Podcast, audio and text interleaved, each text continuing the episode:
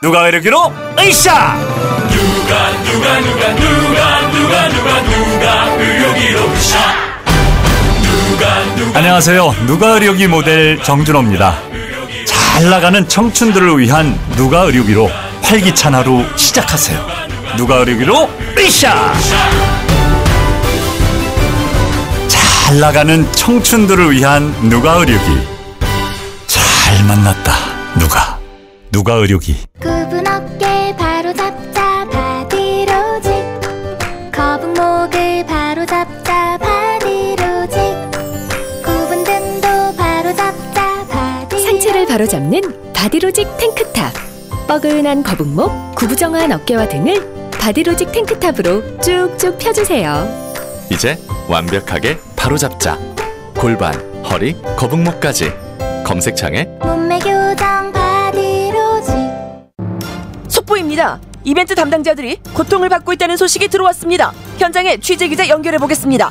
현장에 나와 있는 김 기자입니다. 직원들은 연말 이벤트 경품을 수백 건이나 처리해야 하므로 야근이 지속되는 최악의 상황입니다. 해결책은 없나요? 다행히 해결책을 찾았습니다. 견적부터 발송까지 한 번에 해결할 수 있는 샌드비가 있습니다. 기업 전용 모바일 쿠폰 발송 서비스 샌드비 가입하면 최대 14% 할인. 네이버에 경품 발송 샌드비를 검색하세요. 안녕하세요. 저는 박조입니다. 전 나은이에요 아빠 우리 놀러 가자 우리 하이원 갈까? 우리 가족을 위한 겨울왕국 놀거리 가득한 스노우월드 12월 개장 신비롭고 놀라운 하이원의 진짜 겨울로 오세요 하늘 아래 온리원 하이원. 진짜 좋아요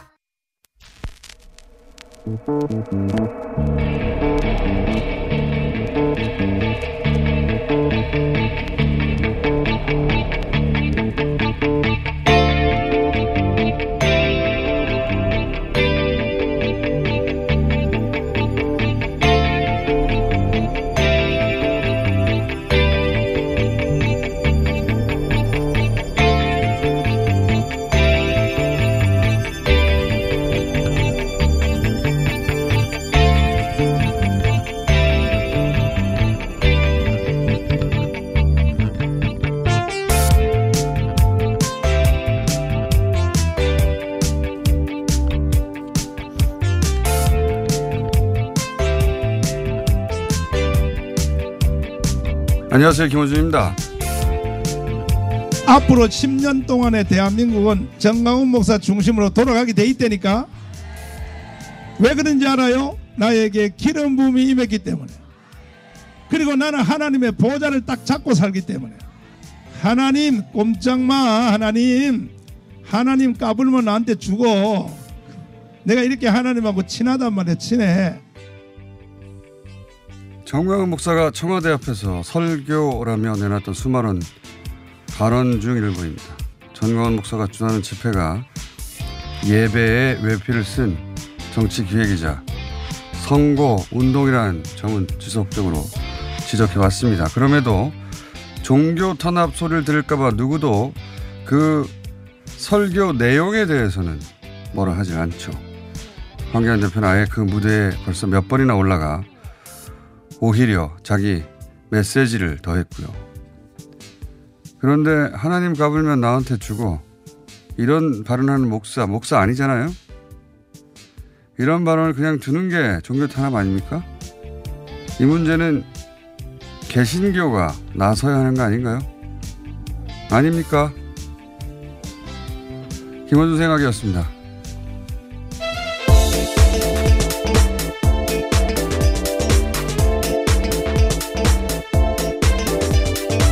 TBS의 비밀입니다 네. 정광훈 목사의 발언은 저희가 여러 번 다뤘기 때문에 더 이상 동호 반복이어서 안 하려고 했는데, 어, 그 심각성, 심각성에 정점을 찍었다. 이 발언은. 하나님 까발면 나한테 주고, 이건 저는, 어, 저희 같은 시사 방송이 아니라 개신교가 직접 문제 삼아야 되는 내용이라고 봅니다. 그렇게 말하는 사람이 어떻게 목사일 수가 있죠. 예. 혹시 교계에서 발언 내용을 모를까봐 친절하게 알려드렸습니다. 그런 발언을 했다고 제가 말만 하면 아무도 안 믿을 것 같아서. 녹취를 그대로 들려드렸습니다. 네, 관련해서 한 가지 더 말씀드리면 네. 현재 지금 정강 목사는 그 집시법 위반으로 경찰 소환이 네 차례 있었는데 다 불응해서 출국 금지 네. 당한 상태입니다. 그는 집시법 위반이고 발언의 내용 때문에 왜 예, 그렇게 된 건 아닌데 아무도 그 발언의 내용에 대해서는 얘기하질 않아요. 왜? 설교 설교니까 예배니까 그 설교 아니에요. 내용을 들어보세요. 정치 선동이지 그냥. 내란 선동죄에 관해서도 뭐 조사를 할 것으로 경찰은 그것도 역시 종교적인 문제에서 접근한 건 아니에요. 네. 자, 첫 번째 뉴스는요. 네, 북미 간 주고받는 대화 수위가 점점 높아지고 있습니다. 어, 트럼프 대통령이 모든 것을 잃게 잃을 수 있다라고 이제 발언한 데 이어서 북한은 더 이상 잃을 것이 없다면서 어, 김영철 북한노동당 부위원장이 이런 담화문을 냈습니다. 어, 일부 좀 소개를 해드리자면 북조선이 적대적으로 행동한다면 자기는 놀랄 것이라느니 사실상 모든 것을 잃게 될 것이라느니 하면서 은근히 누구에게 위협을 가하려는 듯한 발언과 표현들을 타산 없이 쏟아냈다. 어, 또다시 망령든 늦다리로 부르지 않으면 안 될 시기가 다시 올 수도 있을 것 같다. 뭐 우리 국무위원장은 미국 대통령을 향해 아직까지 그 어떤 자극적 표현도 하지 않았다. 우리는 더 이상 잃을 것이 없는 사람들이다. 자, 어, 김영철은 트럼프를 만난 적도 있는 사람이에요. 네. 어, 근데 이제, 어, 뭐라, 뭐랄까, 의도적으로 더 화를 내는 거죠. 의도적으로. 말끼리 부딪히는 강도를 더 끌어올리는 거죠. 예, 긴장을 끌어올리기 위해서. 실제 이런 말도 했잖아요. 가장 재밌는 표현인데, 어, 트럼프가 우리가 어떤 행동을 하면 자기가 놀랄 것이다. 그러니까 우리가 자신이, 트럼프 대통령 자신이 김정은 위원장과 굉장히 특별하게 친한 사이인데 네. 북한이 그런 적대적 행위를 하면 내가 놀랄 거다. 이런 표현을 하니까 거기에 대해서 뭐라고 그러냐면 놀라라고 하는 얘기인데 놀라지 않으면 우리가 매우 안타까울 것이다. 지금 하는 북한 행동의 본질을 자기 스스로 말하고 있는 거예요. 놀라라고 하는 겁니다. 네. 미사일을 발사한다든지 이것저것 하는 것이 전부 다 놀라서 어, 빨리 협상장에 어, 셈법을 바꿔서 나오라는 얘기죠. 이 말들은 별로 중요하지 않습니다. 결국 관건은 제 생각에는 북한 김정일 위원장이 이제 연말이라고 시한을 정했는데 보통 선거로 선출되는 어, 정치인들의 공약과 어, 그 선언은 완전히 성격이 다르다는 걸 트럼프 대통령이 이해하느냐 못하느냐에 저는 달려 있다고 봐요. 예. 선출된 정치인들이 내건 공약. 이건 뭐 어기는 것은 다반사이고 좀 늦춰지는 것도 다반사이지만 북한식 표현을 하자면 최고 전임이 전 인민을 상대로 약속한 거거든요. 성격이 전혀 다른데 어, 그렇게 문화와 인식 차이가 아주 큰데 그 차이를 이해하느냐 못하느냐 저는 달려 있다고 봅니다. 그래서 북한도 미국도 사실은 이 판을 깨고, 깨고 싶지 않은 건 분명한데 그럼에도 불구하고 판이 깨질 수도 있다. 자, 그걸 지켜볼 상황인 것 같아요. 근데 이제 이런 말폭탄이 오가면 협상의 문턱에 왔다. 이렇게 신호도 해석할 수도 있는데 어느 쪽으로 할지는 트럼프 인식에 달린 게 아닌가 싶습니다. 자, 다음 뉴스는요. 삼성 바이오로직스 분식 회계 증거 인멸을 지시한 혐의로 기소된 삼성전자 부사, 부사장들이 1심에서 모두 1년 6개월에서 2년의 실형을 선고받았습니다. 어, 이 재판부는 삼성 바이오로직스 분식 회계가 그런 문제가 있냐에 대해서는 판단을 안 했어요. 네. 그건 판단을 하지 않고 어, 증거 인멸에 대해서만 유죄 판단을 내는 겁니다. 그것도 실형으로 좀. 어, 삼성 쪽에서는 이 분식 회계에 대한 검찰 수사 결론이 나면 왜냐하면 검찰이 아직도 이 삼성 바이오로직스 분식 회계에 대해서 기소를 안 했어요. 그 기소라도 하면 그때 이 증거인멸에 관한 판단을 해달라고 그러니까 미루어 미루자고 계속 요청했죠 재판부에. 어, 그런데 재판부는 삼성 쪽 요청을 받아들이지 않았어요. 왜냐하면은 그 이유를 쭉 나열했는데 삼성의 승계 문제, 이 바이오로직스 문제가 결국은 그리고 제일모직 삼성물산 합병 비율의 문제, 또 회계 기준의 문제, 이 문제라는 건 다 의혹이죠. 어, 그런 의혹들이 있다 쭉 거론하면서 이런 의혹들이 앞으로 기소될 가능성이 매우 높다. 예. 그런데 이런 증거인멸이 그 사건의 재판에 방해가 될 수 있는 사안들이다. 사법 행위를 방해한 거라고 본 거죠. 그래서 이건 별개로 판단할 수 있다고 네. 본 거예요. 아주 명쾌한 판결이라고 보는데 그러면서 재판부가 짚은 게 있습니다. 뭐냐면 검찰이 이 삼성 바이오로직스 회계 부정 사건을 수개월이나 조사해서 수사해서 자료를 충분히 확보했는데 왜 기소를 안 하냐 이거예요. 어, 그 질문에 대해서 검찰이 답을 하진 않았죠. 재판정에서.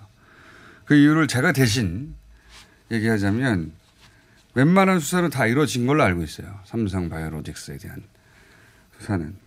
그런데 지금 검찰의 핵심 역량이 거의 5개월째 조국에게 가 있는 겁니다. 그리고 지금은 청와대로 넘어가 있죠. 그래서 삼성 수사가 제자리에 있는 거예요. 5개월째. 비정상입니다.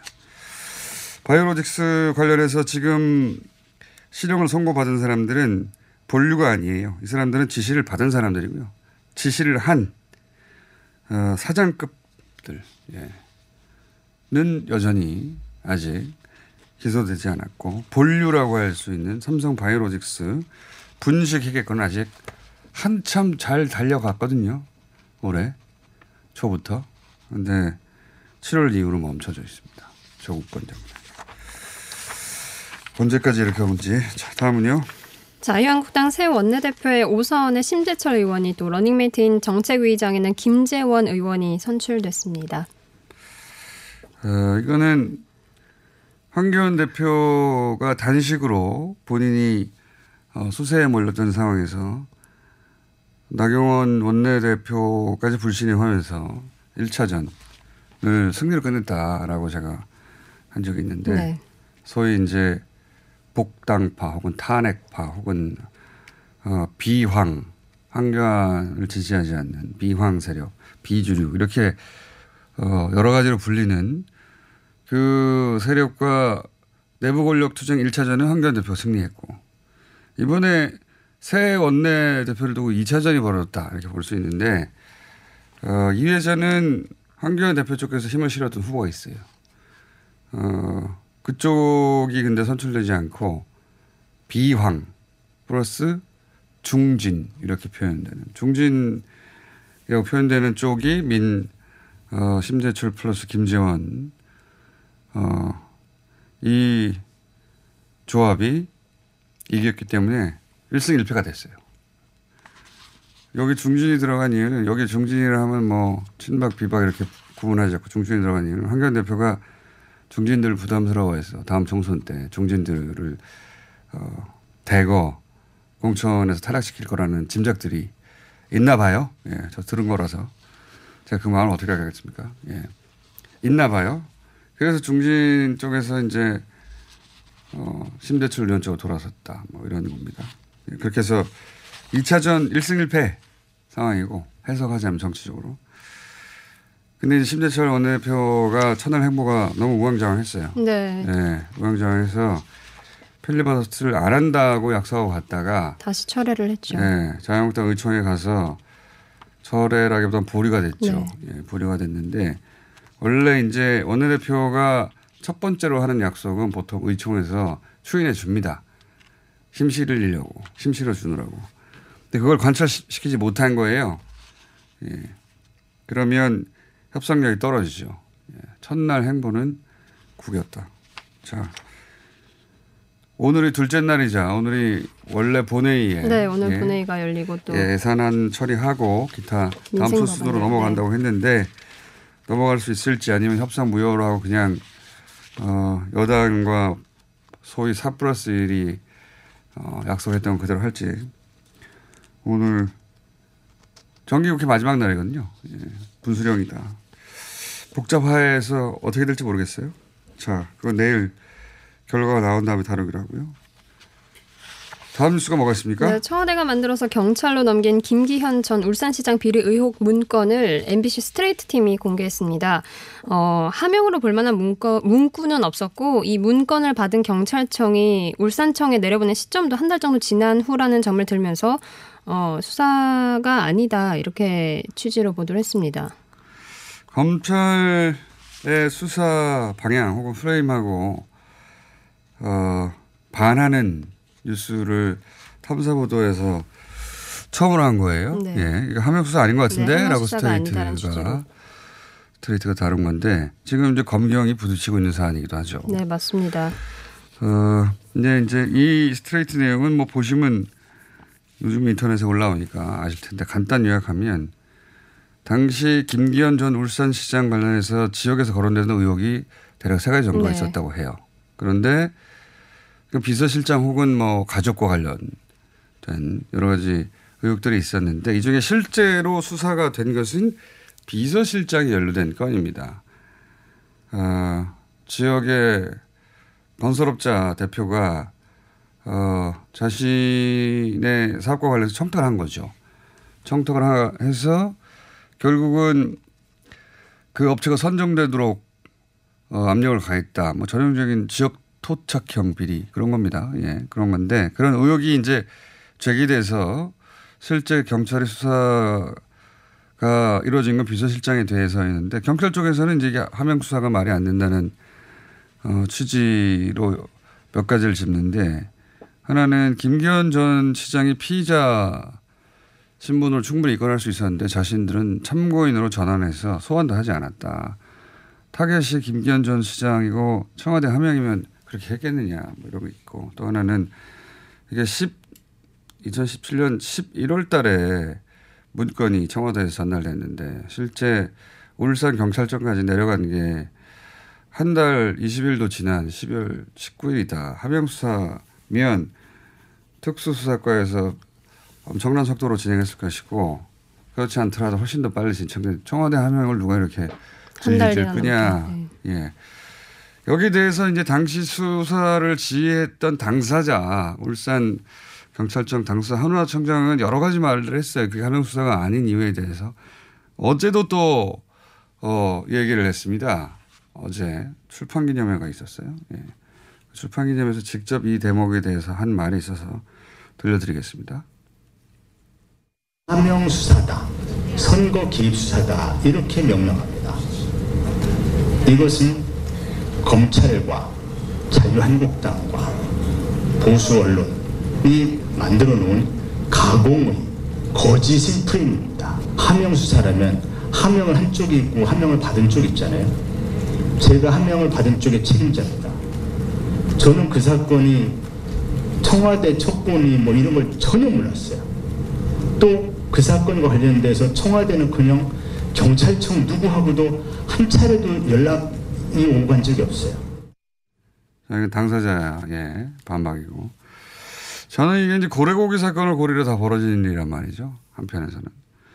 고래고기 사건으로 검경이 부딪히는 거고. 그리고 이 김기현 전 울산시장 관련 조사도 경찰에서는 검찰이 무리하게 무혐의로 낸 것이라고 하고 검찰에서는 무리한 수사를 경찰이 했다고 하잖아요. 정면으로 부딪히는 거예요. 고래고기도 정면으로 부딪히고. 그리고 그 한가운데 하명 수사에 껴있죠. 네. 저는 셋 다 묶어서 어, 연결될 건으로 특검을 해도 된다 이렇게 봅니다. 예. 자, 또 검경 갈등과 관련해서 그 사망한 검찰 수사관 휴대전화와 관련해서도 갈등이 있는데요. 어, 경찰이 확보한 그 압수수색해서 압- 확보한 휴대전화에 관련해서 검찰에게 어, 압수수색 영장을 두 번이나 신청했지만 모두 기각을 당했죠. 그래서 검찰이 가져가 가져가 버렸습니다. 네. 첫날 첫날 어, 이런 변사 사건에 이런 휴대폰이나 유서를 검찰이 압수해서 가져간 거는 어, 최초로 벌어진 일이다. 그래서 경찰이 그걸 같이 보게 해달라고 했더니 이제 같이 보여주지 않겠다고 하는 거죠. 근데 저는 이게 경찰 쪽의 주장이 양쪽에 부딪히지만 어, 훨씬 합리적이고 검찰의 변명이 공생한 것이 변사 사건 수사 주체는 항상 경찰이었어요 원래. 그리고 이제 경찰은 어, 검찰이 경찰을 못 믿겠으면 같이 보자는 거거든요. 우리한테 다 보여달라, 우리한테 그냥 달라는 게 아니라 이것도 안 될 이유가 뭐가 있습니까? 예, 변사에 대한 내용을 마무리 짓는데 경찰이 그 내용이 필요하다는 거니까. 그리고 경찰, 검찰은 어, 이것이 김기현 전 울산시장 선거법 위반 사안하고 관련된 거기 때문에 안 보여준다고 하는데 그게 어디에 들어있는지 알 수가 없잖아요. 그러니까 서로 필요한 거를 동시에 같이 보면 되는데 경찰에게만은 보여줄 수 없다는 게 지금 검찰 입장이고 궁색합니다. 자, 여기까지 하고요. 어, 국제, 네. 국제 말고 스포츠, 연애 하나만 하고 넘어가죠. 네. 지난 8일 열렸던 경기죠. 손흥민 선수의 번리전에서 원더골이 나왔잖아요. 근데 이와 관련해서 그 어시스트를 했던 베르통언 선수가 어, 이 골은 환상적인 나의 어시스트 덕분이다라는 농담을 좀 했습니다. 토트넘 홈페이지에도 올라 있는데 어, 가장 어시스트 같지 않은 어시스트라는 또 평도 나오긴 했지만 어쨌든 지금 이 어시스트 규정과 관련해서 슛 하기 이전에 몇 번의 볼 터치가 있어야 된다라는 게 없거든요. 그래서 공식적으로는 어시스트로 네, 기록이. 됐습니다. 네. 이 영상 보셨죠? 네. 네, 웃긴 웃긴 장면이죠. 예, 어시스트라기보다는 이제 수비를 했는데 툭 맞고 토스 토스랑 토스요. 예. 맞았죠. 그냥 살짝 토스는 터치. 배구에서 나오는 용어고요. 축구에서는 토스 살짝 토스라고 할 수 있죠. 예. 네, 뭐라고 해야 통- 될까요? 통 튕겨서 네. 보내줬으니까 재밌는 장면이고 대부분 보셨겠지만 예. 다시 봐도 예, 즐거운 장면입니다. 오늘은 여기까지 하겠습니다. 계속 단독 취재하고 있어요? 네, 매일매일 하고 있습니다. 단독 취재 끝나면 물어보기로 하죠. TBS의 류밀이었습니다. 서울에선 난방 부문이 미세먼지를 가장 많이 배출한다는 사실 알고 계신가요? 서울시에서는 가정용 일반 보일러를 친환경 콘덴싱 보일러로 교체 시 20만 원을 지원합니다. 미세먼지는 줄이고 에너지 효율은 높이고 연 13만 원의 난방비 절약까지 일석삼조. 가정용 일반 보일러를 친환경 콘덴싱 보일러로 교체하세요. 자세한 사항은 120 다산 콜센터로 문의하세요. 이 캠페인은 서울특별시와 함께합니다. 시더 시더 아빠 발톱 너무 두껍고 색깔도 이상해 이 녀석 그럴까봐 내가 캐라셀 네일 준비했지? 갈라지고 두꺼워진 발톱 무좀이 싹 사라진다고. 미국 판매량 1위 600명 임상 실험을 거친 전 세계 48개국 손발톱 케어 압도적 지배자 캐라셀 네일. 2주 후 달라진 손발톱을 경험할 수 있습니다. 네이버에서 캐라셀 네일을 검색하세요. 박지희 씨, 코업이 또 완판됐네. 재구매가 많아서 그런 것 같아요. 먹어보면 아침이 다르다고 하잖아요. 오빠들은 어때? 아홉 가지 멀티 비타민에 페루산 마카가 콜라보돼서 그런지 아침 활력이 달라. 코업 진짜 좋아. 나는 먹은 날과 안 먹은 날 차이가 확 나더라고. 코업 안 먹으면 너무 불안해. 팟캐스트 유일 멀티비타민과 페루산 마카의 환상적인 콜라보. 검색창에 코어업 검색하세요. 긁지 말고 뿌리세요 글루타셀 아직도 무작정 긁고 계신가요? 지금도 밤마다 긁어대는 아이 때문에 고민이신가요? 미친 듯이 가려울 때는 긁지 말고 글루타셀을 뿌려보세요. 약국이나 검색창에서 리얼한 후기를 확인해 보시고 많은 사용자들이 인정한 특허받은 글루타셀 스프레이로 긁지 않는 편안한 밤을 보내세요. 긁지 말고 뿌리세요 글루타셀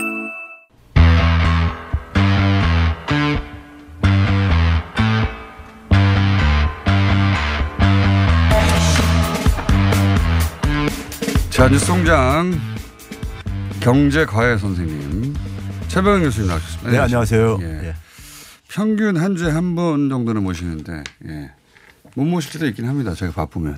예, 그렇습니다. 그 경제 기사가 그러고 많이 좀 줄어들었더라고요. 많이 줄어들었어요. 예. 예전에 어, 최저임금 가지고 예. 매일매일 기사를 수십 개씩 쏟아내는데 이제는 뭐 최저임금으로 인한 영향이 나쁘다. 예. 최저임금 때문에 큰일 났다라고 말할 지표가 안 나오니까요, 이제. 경제 기사가 안 나온다는 얘기는 뭐 어떻게 보면 바람직한 겁니다. 경제 네. 문제가 별로 안, 안 된다는 얘기니까. 오늘 두 가지를 여쭤보겠습니다. 하나는 파이낸셜 파이낸셜 타임즈가 어 2주 전입니다. 좀 시간이 지났는데 2주 전에 한국 어 한국이 반세기 만에 가장 나쁜 성장이다. 이런 기사를 썼어요. 예. 그러자 물론 우리 보수 매체들이 다 받았었죠. 어 그게 이제 그 올해 성장치 예상치가 2.0% 정도. 예, 2% 초반 뭐 이렇게 아직 확정되지는 않았지만 대략 그 정도 예상되는데 어 이게, 이게 이제 한국이 50년 만에 최악이다. 사실관계도 좀 틀린 것 같아요. 이거 좀 해설 좀 해주십시오. 예, 그 한 세 가지 점을 지적할 수 있겠는데 일단 성장률이 뭐 최악이라는 거는요. 90년대 이후에 성장률은 계속 둔화돼 왔었어요. 네. 그러면 예를 들어서 그러니까 우리가 2012년을 딱 꼭 집어서 했을 때 2.3% 했었거든요. 네. 2012년도에. 그럼 그거는 그 이전 한 50년 중에 최악이었던 거예요. 그때는. 그때도 그런 최악이었던 거죠. 네. 계속 하락하는 거니까 성장률은 둔화되는 거니까. 그러니까 뭐 중국도 성장률이 계속 떨어질 그렇죠. 어느 나라나 보게 되면 그러니까 과거에 비해서 보게 되면 성장률은 둔화되는 그렇죠. 이런 추세이기 때문에 그런 점에서 가고 그러면 50년 동안 계속 성장만 한 나라가 있습니까? 성장률이 올라가는 나라는 거의 없죠. 뭐 그러니까 아주 신흥국들 이제 시, 이제 성장을 시작하는 나라를 빼놓고는 빼놓, 빼놓고는요. 거기도 어느 지점이 도달하면 점점 그렇죠. 떨어지죠. 줄어드는 거 아닙니까? 예. 50년 동안 계속 성장만 하는 나라가 있냐 이거죠. 그리고 이제 그런 나라가 없죠. 점점 줄어들 때 퍼센티지는. 여하간- 그거는 객관적으로 이제 비교를 해야 되는데 예. 2017년 이후에 이제 세계 경기가 둔화되기 시작했단 말이에요. 네. 그럼 2017년도 우리가 이제 객관적으로 비교할 때 OECD를 많이 이제 우리가 비교를 하잖아요. 네. 그러니까 2017년도에 OECD 국가 중에서 우리가 어, 선진국 중에서 제일 높았었어요. 네. 예? 성장률이. 3.2%로요. 예. 그리고 2018년은 미국 다음으로 높았었고 예. 올해도 지금 미국 다음으로 지금 현재는 높고 아, OECD. 국가죠. 예. OECD 주요 국가들 중에서 보게 되면요. 네. 이제 이런 점에서 보게 되면은 뭐 그러니까 우리나라만 성장률이 둔화되는 것도 아니고 다 전 세계적인 하나의 현상이다. 이렇게 OECD 평균보다는 어떻습니까? 평균보다도 한 그러니까 어, 지금 현재 그 올해 정도 보게 되면 한 0.3% 포인트 정도 높을 걸로 지금 전망하고 있죠. 음. 그, 예, 지금 그러니까 상대적으로는 그렇고 예. 자 그럼 절대적으로 예. 한국에서 이 성장률이 예를 들어 지금 말씀하신 대로 어 좀 떨어진 건 사실이지 않습니까? 예. 박근혜 정부 말기에 비해서 어 한 0.몇 프로 떨어진 건 사실이잖아요. 예. 그 떨어진 것이 사실인 대목에 대해서는 몇 년 몇 년 안 됐으니까 이거는. 자, 우리가 지금 예. 올해 성장이 안 좋은 게 이제 수출 때문이라는 거 다들 알고 계시는 거예요. 예. 근데 반도체 이제 수출. 예. 2016년도에 성장률이 2.9%였었습니다. 그게 나쁘지 않지 않습니까? 예. 그때? 올해는 이제 한 2.0%로 예상되고 있고요. 0.9% 줄은. 예. 그러면 이제 그 수치하고 그러면 이제 성장률이라는 것은 우리나라 전체 소득의 증가율로 생각하면 되는 거예요. 예. 그러면 이제 근데 누구 소득이 더, 어, 늘어났나? 그렇죠. 이제 그 예. 내부 내용을 좀 들여다보게 되면은 2016년도에는 뭐냐면 가계 소득은 0.2% 정도 증가했어요. 가계 소득 증가율은 0.2%. 0.2% 정도예요. 그런데 올해는 지금 3분기까지 가계 소득은 2.6%가 증가했어요. 어, 가계 소득이 크게 늘었네요. 예. 그러면 우리가 이래서 성장률이 그러니까 우리가 2.9%라는 거하고 2%일 때 0.9% 포인트만큼 떨어진 것을 가지만은 예. 국민들 입장에서 볼 때는 내 소득이 증가하는 게 의미가 있는 거잖아요. 그러면 그때 수치의 구성, 예. 그러니까 무엇이 그 숫자를 만들었냐를 말씀하시는 거잖아요. 그렇죠. 그 그때 그럼 가장 큰 차이가 뭡니까? 그럼 그 당시에 첫 번째는 2.9%하고 국- 예. 가계 소득은 0.2%로 거의 더구나 가계 중에 한 절반 정도는 소득이 후퇴를 하고 있었단 말이에요. 2016년에. 예. 그러면 이제 그 나머지 소득을 누가 그러면 향유했냐 이렇게 예. 얘기하잖아요. 어. 당시에 이제 기억들 하시겠지만 소위 건설 경기 부양. 아. 예? 그럼 이제 뭐 건설 산업 이런 부분들은 돈 벌겠죠. 빚내서 집 사라고 해서 예. 2015년 16년에 어, 건설 경기 부양하고 부동산 띄웠죠. 그렇죠. 그 그러니까 업자들이 돈을 벌었다 그때는 그렇죠. 성장률이라는 게 그러니까 우리가 성장률은 한 사- 우리나라 평균인 거기 때문에 네. 거긴 가게도 있고 기업도 있고 기업도 그러니까 업종별로 다 다양하고 네. 그랬을 때 그러니까 누가 이제 그 성장의 혜택을 받느냐 봤을 때 가장 바람직한 건 이제 가게하고 일반적인 기업들이 봐야 되는데 예. 지금 올해는 가게가 굉장히 그러니까는 좋았다. 예, 성장률보다 더 높게 성장을 하고 있다는 점에서 내용적으로 굉장히 저는 건실하다고 보고요. 그때는 건설 경기 그러니까 건설업자들이 주로 혜택을 입었다. 그렇죠. 그 숫자의 구성을 보자면 그 내실이 있다 이런 예. 말씀이신 것 같고 자 여기까지는 기본이 된 것 같고요. 근데 이 파이낸셜 타임즈가 일본에서 인수하지 않았어요? 예, 맞습니다. 일본 경제신문이라고요. 니혼게이자신문이 인수를 했죠. 얼마 전에 인수해가지고 예. 그거하고 상관이 있는지 없는지 모르겠습니다. 이 보도가 많은. 예. 하여튼 이- 이게 이제 외신이긴 외신인데 일본이 인수했어요. 예. 자 그리고 이제 이거 뭐 매년 나오는 기사인데 십몇 년째 어, 종부세 관련해서 뭐 매년 나오긴 하지만 어, 노무현 정부하고 지금 문재인 정부 주로 나오죠. 예. 종부세 폭탄이다.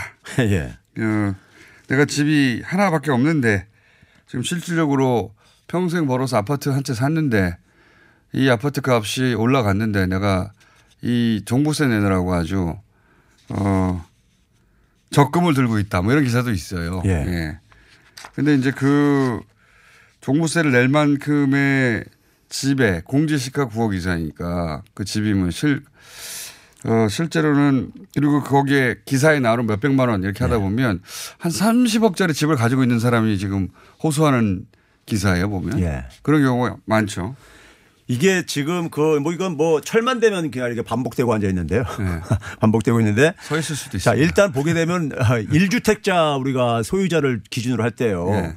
종부세 대상이 되려면은 시세 한 13억 2천만 원 이상짜리 집을 갖고 있어야 돼요. 예. 그러니까 그 이하 갖고 계신 국민들은 제발 좀 여기에 같이 좀 열내지 않았으면 좋겠고. 네. 예.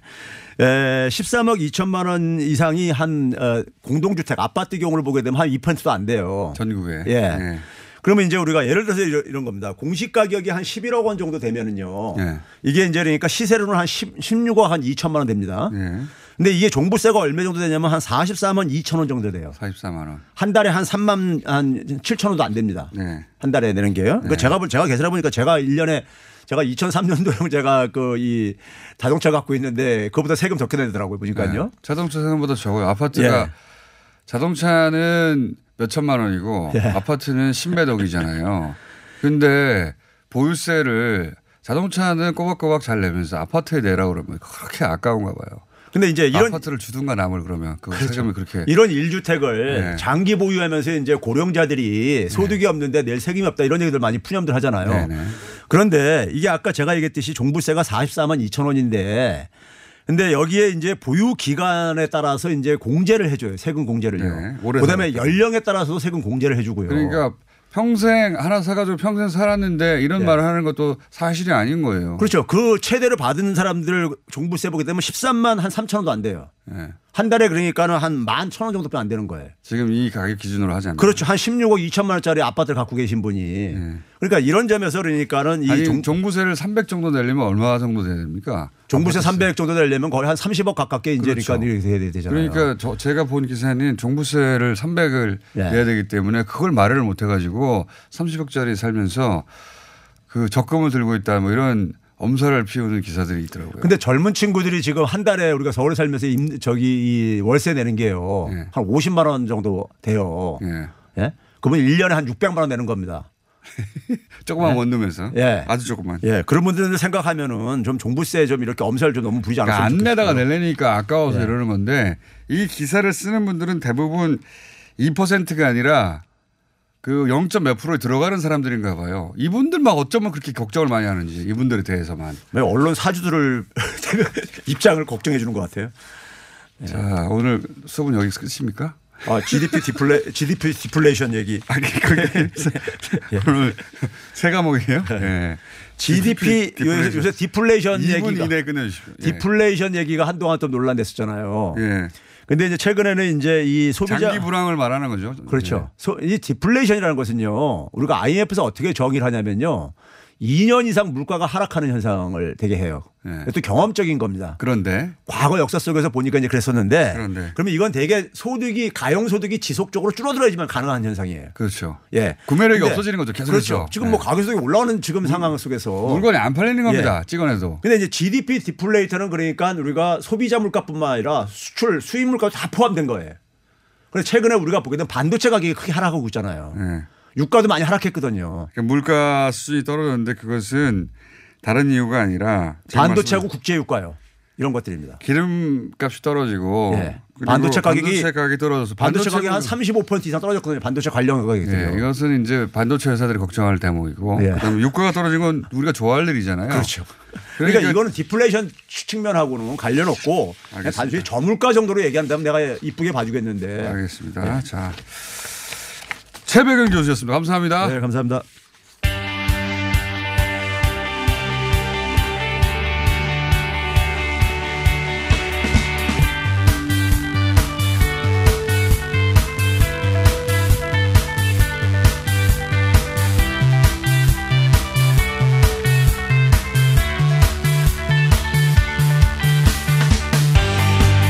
자 지난주에 왕이 중국 외교 부장이 예, 왔다 갔습니다. 어, 사드 기억이 가물가물하시죠? 사드 갈등 이후에 처음으로 온 겁니다. 어, 의미를 좀 짚어보겠습니다.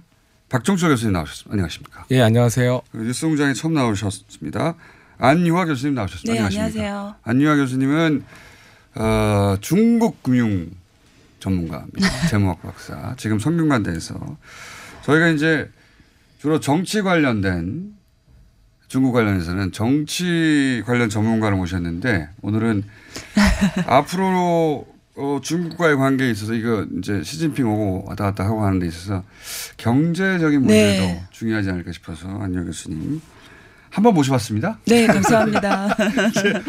앞으로 두고 봐야 됩니다. 네, 네. 자, 어, 우선 두 분께 똑같은 질문인데요. 왕이 부장이 왜 온 겁니까? 간단하게 요약해 주십시오. 예, 이번에 이제 전반적으로 보면 세 가지 문제가 있었던 것 같습니다. 이제 첫 번째는 이제 미국 이야기를 조금 한 것 같습니다. 어, 한중 관계 개선이 첫 번째 이슈로 나올 줄 알았는데요. 이제 첫 번째 이야기했던 게 에, 미국의 뭐 일방주의라든가 이런 음. 것을 견제하는 발언을 했기 때문에요. 우리에게 숙제를 주지 않았나 이렇게 생각을 합니다. 미국과 중국 사이의 균형을 어떻게 할 거냐 이런 질문이라는 거죠. 예, 네. 뭐 우리가 지난달에는 미국 측에서 국방부, 국무성에서 많은 사람들이 왔는데요. 어, 내년 또 연말에는 이렇게 상당히 칼끝 위에서 이렇게 양쪽이 겨냥을 받는 한 해가 될 것 같은 그, 런 우려를 주는 대목이 여러 가지가 있었습니다. 미국한테 일방적으로 붙을 거냐 한국이 우리하고 관계를 어떻게 할 거냐 이런 질문을 했다는 거죠. 두 번째는요. 예, 두 번째는 이제 예상대로 북핵 문제입니다. 예, 왕이 부장이 9월 달에 에, 에, 저기 그 북한을 가서 김정은 위원장 아 저기 저기 북한을 갔었고요. 또 우리가 사실은 이제 그 중국 외교에 있어서 양재 측그 정치 국원이 사실은 어 조금 더 중요한 인물인데요. 어 북측과도 어 이렇게 계속 교류를 하고 있고 우리의 이제 와서 북한 북핵에 대해서 뭐라고 했다는 건가요? 예, 북핵에 대해서 이제 아무래도 이제 연말이 지금 관리가 굉장히 중요할 테니까 한국이 어떻게 관리할 것이냐. 또 하나는 어 지금 그 중국이 이 북한을 어떻게 통제하고 있는 수준 범위까지도 이야기했을 것이라고 봅니다. 북핵 문제가 어, 이달 말에 크리스마스라고 네, 했죠. 북한이 예. 정한 시한인데 한국 쪽의 계획은 어떻게 되는 거냐. 예, 예. 그리고 이제 중국에 중국의 대해- 입장도 네, 마찬가지로 중국의 이렇다. 했- 뭐 예, 이런 예. 걸 전달하고 있다. 세 예, 번째는요. 특히나 이제 중국 같은 경우에는 이제 하노이 결렬 이후에 예. 두 분이 나오셨기 때문에 짧게 하셔야 됩니다. 예, 세 번째는 이제 한중 관계, 한중일 관계, 한일 관계라고 생각이 됩니다. 한중일? 예, 예.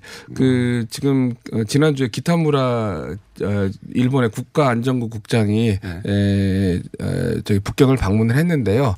아마도 제 생각에는 이 그 한중일 그 삼국 정상회담이라는 게 중국 측에서는 리커창 총리가 나옵니다. 네. 그렇기 때문에 어, 중국으로서는 어, 시간이 만약에 된다면은 뭐 기회가 된다면은 에, 시진핑 주석과 아베 또 시진핑 주석과 문 대통령의 양자 회담도 추진해 보지 않나 이런 생각이 듭니다. 시진핑 주석이 방한을 한다는 얘기입니까? 아니 아닙니다. 24일 날 크리스마스 때 크리스마스 이브 날 청도에서 어, 아. 이 삼국 정상을 하, 하기 때문에요. 22일이나 23일 하루 전날쯤에 북경에서 한번 시진핑을 만나는 게 아니라 리커창을 만나는 거 아닙니까? 이때는. 그렇죠. 그렇죠. 그렇기 네. 때문에 입장에선 어, 저뭐 정상회담 아닙니까? 아, 그렇지는 않죠. 이제 중국에서는 이제 네. 리커창 총리, 그래서 이 문제가 삼국 정상의 또 중요한 이슈 중에 하나가 경제이기 때문에요. 어쨌든 이달 말에 있을 한중일 회담에 대한 얘기도 했을 것이다. 예. 네 번째로 시진핑 방안에 대한 얘기는 안 했을까요? 이 시진핑 방안에 대한 이야기는 뭐 했겠지만 우리가 분명히 초청을 했습니다. 그런데 에, 뭐 대답을 하지는 않았을 것 같고 아무래도 어, 문 대통령이 방문을 하셨을 때 중국에서 적절하게 시기를 조절할 가능성이 아, 있습니다. 이번에 한중일 어, 만나러 중국에 갈 때 그때 네. 이 얘기는 나올 것이다. 왜냐하면은 내년도에 벚꽃 필 무렵에 시진핑 그 주석이 그 일본을 국빈 방문하기 때문에 일본이 굉장히 한국을 전 세계적으로 전방위적으로 현재 견제를 하기 때문에요. 예, 시진핑 주석이 일본을 방문하기 전에 한국을 방문하는 것은 일본으로서는 굉장히 아, 그걸 막고 이- 있을 것이다. 예, 그, 예, 전방위적으로 방해한다 이렇게 알겠습니다. 보시면 됩니다. 자, 어, 안녕 교수님. 네. 오래 기다리셨습니다. 네, 아니요. 자, 그 경제적 관점에서 조금 포커스를 둬서 네. 어, 왕이 부장이 왜 왔냐를 좀 전 두 가지인데요. 네. 하나는 정치적으로는 그 사드 사태 이후로 네. 양국 관계가 좀 어, 소원해졌는데 이번에 어, 와서 하- 하는 말을 들어보니까 그 이게 미국 때문이다. 그래서 우리 둘이 나쁠 필요가 있냐. 그래서 사드 결빙을 위한 관계 정상화가 가장 중요했고요. 두 번째는 해빙, 그렇죠, 아니라 그렇죠. 해빙, 예. 예. 그렇죠. 해빙이죠. 그다음에 두 번째는 경제 협력이고요. 예. 경제 협력에서 지금 중국이 원하는 거는 무, 지금 미국이 퍼스트주의 하잖아요. 미국. 네. 어 그래서 지금 양자 무역 어 주의로 가거든요. 미국은 그럴 때 중국은 다자 무역주의를 지금 굉장히 강조하고 있고 특히 동북아에서 한중일 FTA 중심으로 어 다자 무역주의를 가자라는 것이 중국의 어 방향이거든요. 그런 면에서 가장 중요한 일본과 그리고 한국과의 협력이 그 어느 때보다 지금 가장 중요한 시점이 아닌가 싶고요. 그래서 뭘 하러 온 겁니까? 그래서 경제 협력 쪽 어, 가장 많이 했던 단어도 경제 협력 이었어요. 그래서 앞으로 경제 협력을 많이 해보자. 어떻게 하자는 거죠? 정제협력을?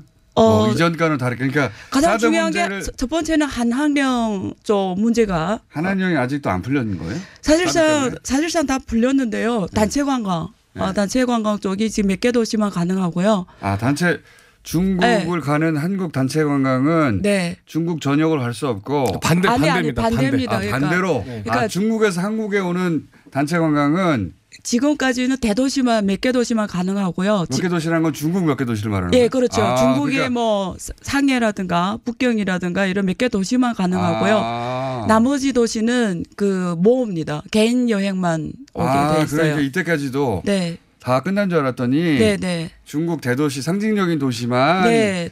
중국에서 한국으로 오는 단체 관광이 가능했고 가능하고, 예. 중국 전역이 다 가능했던 게 아니었군요. 그렇죠. 그걸 풀, 풀려고 왔다. 아무래도 그 이번 아. 기회에 그런 것들이 많이 해제가 될 것 같고요. 예. 네. 그리고 지금 그 한국과 중국 간의 FTA가 아직 마무리가 안 됐거든요. 그래서 나머지 이슈들도 이번 기회에 마무리하자라는 게 있고 그러니까 중국하고 미국하고 무역 네. 전쟁을 하니까 네. 중국 입장에서는 일본이나 한국하고 경제 협력을 더 강화하자는 거죠. 더 강- 강화시키자. 예, 예, 왜냐하면 아. 중국이 지금 경제 상황이 그렇게 좋지는 않거든요. 중국이 별로 안 좋아요? 예, 지금 굉장히 얼마나 안 좋아요? 어, 이렇게 말씀드릴게요. 내년에는 어떤 그 어떤 일이 일어나도 놀라지 않을 정도로 어. 예, 굉장히 어뭐 어렵다 그렇게 보시면 될 것 같아요. 내년에 중국에서 무슨 일이 벌어져도 놀라지 마라. 네, 경제적으로 그래서 그 정도로 거기서 무슨 일이라 하면 어떤 일까지 가능한 겁니까? 그러니까 우리가 요즘에 시장에서 많이 하고 있는 게 뭐 중국발 금융 위기라든가 어 중국발 뭐 경제 샤기 오냐가 가장 해, 지금 뜨거운 이슈예요. 어, 중국 전문가들은 경제 전문가들 그 얘기를 하고 있어요. 지금 가장 중요한 이슈죠. 중국발 경제 위기라 예, 하면 예. 미국발 경제 위기가 있었듯이 네. 중국발로 전 세계에 경제적 충격을 주는 아, 그렇죠. 그래서 우리가 우- 우리가 그런 이야기가 있습니다. 그 2008년 미국발 금- 글로벌 금융위기가 발생했잖아요. 그 종착역이 중국이라는 이야기가 있거든요. 그 얘기를 누구가 합니까? 그러니까 우리가 업계에서 하는 얘기예요. 그러니까 중국 그, 전부 다 아, 그 중국 시장 전부 다 전문가들끼리 예, 업계에서 예, 그러니까 그게 왜 그러냐면 중국이 그동안 2008년 이후로 굉장히 빨리 성장을 했고 2011년에는 G2가 됐잖아 일본을 초월해서. 네. 근데 그게 중국 성장을 이끌었던 많은 요소들 중에 어, 미국 시장이 굉장히 중요했단 말이에요. 미국하고 유럽이 중국의 제일 큰 수출 시장입니다. 예. 근데 지금 어, 미국과 중국 간의 패권 전쟁이 일어나면서 지금 그 수출이 어려워진 거예요. 중국도 네. 어려워졌다. 예, 근데 수출보다 더 중요한 게 기술을 수입이 어려워진 거예요. 기술 수입이. 그렇죠. 예, 그래서 한국하고 일본이 중요해진 겁니다. 그러니까 어. 이런 좀 더 빨리 나간 국가들과의 경제 협력, 특히 기술적 협력이 한국은 특히 어. 반도체나 이러한 것들이 중국에는 굉장히 중요하죠. 이- 한국한테는 기회일 수도 있네요. 경제적으로. 그렇죠. 그러니까 위기이면서 기회가 될 수도 있죠. 그 발음이 아주 좋습니다. 그렇죠.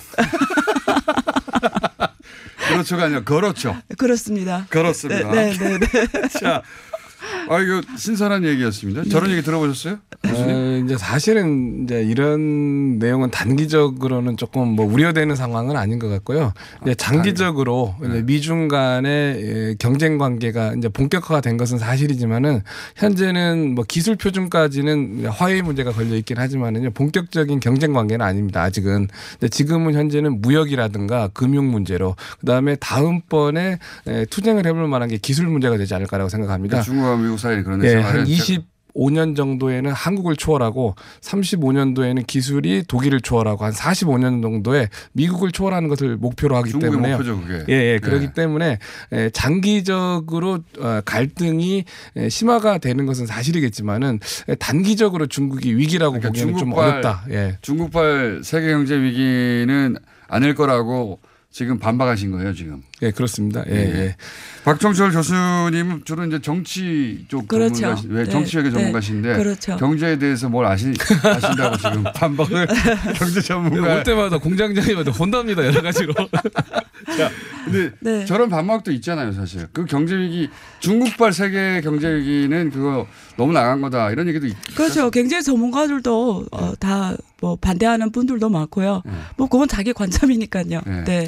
그리고 이제 네. 미중 간에 더 이제 또 하나의. 문제가 예, 그 미국은 이제 보호무역주의로 좀 나가는 듯한 또 미국 제일주의로 나가는 듯한 것이 있지만은요 예, 중국으로서는요 제3국 시장을 일본과 현재 진출을 하고 있습니다. 특히나 아세안의 인프라와 어, 그이 투자 문제를 그래서 네. 한중일을 묶어 가지고 아세안 진출을 하고자 하는 이야기를 하고 있습니다. 그러니까 우리 남방 신남방 정책도 그, 그, 중국의 일로 정책, 예. 일대일로잖아요. 예. 그쪽에서 일로, 예. 일로가 저기 동남아, 네. 남중국해를 거쳐서 그리고 아프리카를 거쳐서 유럽에 어, 네. 네덜란드까지 가는 그 선로 일, 우리가 일로라 유럽을 거쳐서 아프리카로 가는 거죠.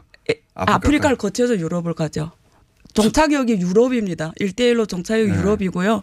아니 근데 철- 동남아를 철로가- 거쳐서 철로는 유럽까지 가는 거 아니에요? 아니? 철로가 세계로 대륙으로 가고요. 유럽까지. 근데 일로도 이렇게 돌아서 그거는 배로 가는 거죠. 예, 배로 가는 거죠. 네. 근데 그 일로가 한국이 지금 하고 있는 신남방 정책하고 좀 서로 협력할 수 있는 공간이 있어요. 아. 왜냐하면 한국의 신남방 정책이라는 아. 게 결국은 탈중국화예요.